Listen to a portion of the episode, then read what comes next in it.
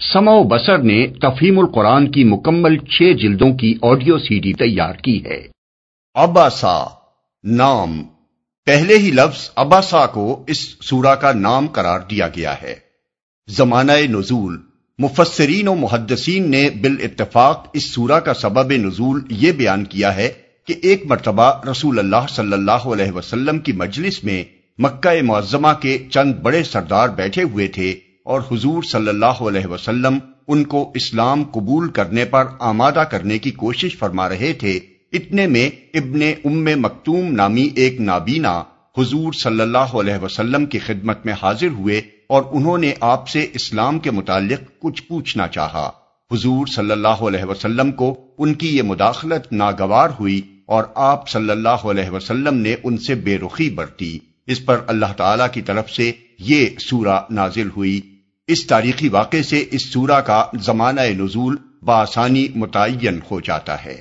اولن یہ بات ثابت ہے کہ حضرت ابن مکتوم بالکل ابتدائی دور کے اسلام لانے والوں میں سے ہیں۔ حافظ ابن حجر اور حافظ ابن کثیر تصریح کرتے ہیں کہ اسلمہ بے مکہ قدیمہ اور ہوا ممن اسلمہ قدیمہ یعنی یہ ان لوگوں میں سے تھے جو مکہ معظمہ میں بہت پہلے اسلام لائے تھے۔ سانین حدیث کی جن روایات میں یہ واقعہ بیان کیا گیا ہے، ان میں سے بعض سے معلوم ہوتا ہے کہ اس وقت وہ اسلام لا چکے تھے اور بعض سے ظاہر ہوتا ہے کہ اسلام کی طرف مائل ہو چکے تھے اور تلاش حق میں حضور صلی اللہ علیہ وسلم کے پاس آئے تھے۔ حضرت عائشہ رضی اللہ عنہا کا بیان ہے کہ انہوں نے آ کر عرض کیا تھا، یا رسول اللہ، ارشدنی، یا رسول اللہ، مجھے سیدھا راستہ بتائیے۔ ترمیزی حاکم، ابن حبان، ابن جریر، ابو یالا حضرت عبداللہ بن عباس کی روایت ہے کہ وہ آ کر قرآن کی ایک آیت کا مطلب پوچھنے لگے اور حضور صلی اللہ علیہ وسلم سے عرض کیا، یا رسول اللہ، علمنی مما علمک اللہ۔ یا رسول اللہ، مجھے وہ علم سکھائیے جو اللہ نے آپ کو سکھایا ہے۔ ابن جریر، ابن ابی حاتم۔ ان بیانات سے معلوم ہوتا ہے کہ وہ حضور صلی اللہ علیہ وسلم کو خدا کا رسول اور قرآن کو خدا کی کتاب تسلیم کر چکے تھے۔ دوسری طرف ابن زید آیت تین کے الفاظ لا اللہ یزکا کا مطلب لا اللہ یوسلم شاید کہ وہ اسلام قبول کر لے بیان کرتے ہیں ابن جریر۔ اور اللہ تعالیٰ کا اپنا یہ ارشاد بھی کہ تمہیں کیا خبر شاید وہ سدھر جائے یا نصیحت پر دھیان دے اور نصیحت کرنا اس کے لیے نافع ہو۔ اور یہ کہ جو خود تمہارے پاس دوڑا آتا ہے اور وہ ڈر رہا ہوتا ہے، اس سے تم بے رخی برتتے ہو۔ اس بات کی طرف اشارہ کرتا ہے کہ اس وقت ان کے اندر طلب حق کا گہرا جذبہ پیدا ہو چکا تھا۔ وہ حضور صلی اللہ علیہ وسلم ہی کو ہدایت کا منبع سمجھ کر آپ کی خدمت میں اس لیے حاضر ہوئے تھے کہ ان کی یہ طلب یہیں سے پوری ہوگی۔ اور یہ بات ان کی حالت سے ظاہر ہو رہی تھی کہ انہیں ہدایت دی جائے تو وہ اس سے مستفید ہوں گے۔ سالسن حضور صلی اللہ علیہ وسلم کی مجلس میں جو لوگ اس وقت بیٹھے تھے، مختلف روایات میں ان کے ناموں کی سراہت کی گئی ہے۔ اس فہرست میں ہمیں اتبا شیبہ، ابو جہل، امیہ بن خلف، ابئی بن خلف جیسے بدترین دشمنان اسلام کے نام ملتے ہیں۔ اس سے معلوم ہوتا ہے کہ یہ واقعہ اس زمانے میں پیش آیا تھا جب رسول اللہ صلی اللہ علیہ وسلم کے ساتھ ان لوگوں کا میل جول ابھی باقی تھا اور کشمکش اتنی نہ بڑی تھی کہ آپ کے ہاں ان کی آمد و رفت اور آپ کے ساتھ ان کی ملاقاتوں کا سلسلہ بند ہو گیا ہو۔ یہ سب امور اس بات پر دلالت کرتے ہیں کہ یہ صورت بہت ابتدائی زمانے کی نازل شدہ صورتوں میں سے ہے۔ موضوع اور مضمون۔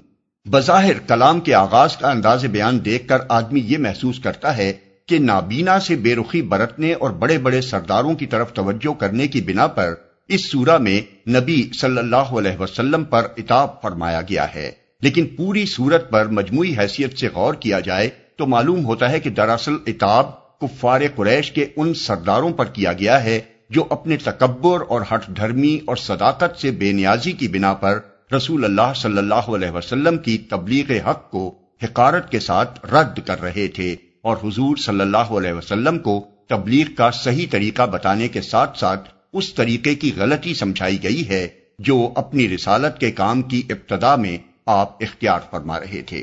آپ کا ایک نابینا سے بے رخی برتنا اور سرداران قریش کی طرف توجہ کرنا کچھ اس بنا پر نہ تھا کہ آپ بڑے لوگوں کو معزز اور ایک بیچارے نابینا کو حقیر سمجھتے تھے اور معاذ اللہ یہ کوئی کج خلقی آپ کے اندر پائی جاتی تھی جس پر اللہ تعالیٰ نے گرفت فرمائی۔ بلکہ معاملے کی اصل نوعیت یہ ہے کہ ایک دائی جب اپنی دعوت کا آغاز کرنے لگتا ہے تو فطری طور پر اس کا رجحان اس طرف ہوتا ہے کہ قوم کے باثر لوگ اس کی دعوت قبول کر لیں تاکہ کام آسان ہو جائے، ورنہ عام بے اثر، معذور یا کمزور لوگوں میں دعوت پھیل بھی جائے تو اس سے کوئی بڑا فرق نہیں پڑ سکتا۔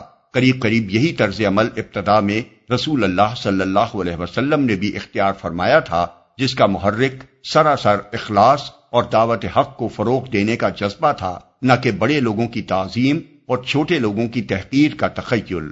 لیکن اللہ تعالیٰ نے آپ کو سمجھایا کہ اسلامی دعوت کا صحیح طریقہ یہ نہیں ہے، بلکہ اس دعوت کے نقطۂ نظر سے ہر وہ انسان اہمیت رکھتا ہے جو طالب حق ہو، چاہے وہ کیسا ہی کمزور، بے اثر یا معذور ہو، اور ہر وہ شخص غیر اہم ہے جو حق سے بے نیازی برتے خواہ وہ معاشرے میں کتنا ہی بڑا مقام رکھتا ہو۔ اس لیے آپ اسلام کی تعلیمات تو ہاں کے پکارے سب کو سنائیں، مگر آپ کی توجہ کے اصل مستحق وہ لوگ ہیں جن میں قبول حق کی آمادگی پائی جاتی ہو، اور آپ کی بلند پایا دعوت کے مقام سے یہ بات فروتر ہے کہ آپ اسے ان مغرور لوگوں کے آگے پیش کریں جو اپنی بڑائی کے گھمنڈ میں یہ سمجھتے ہوں کہ ان کو آپ کی نہیں بلکہ آپ کو ان کی ضرورت ہے۔ یہ آغاز سورت سے آیت سولہ تک کا مضمون ہے۔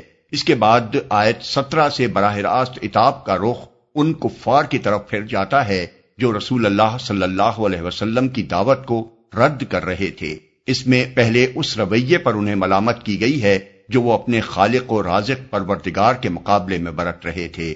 اور آخر میں ان کو خبردار کیا گیا ہے کہ قیامت کے روز وہ اپنی اس روش کا کیسا ہولناک انجام دیکھنے والے ہیں۔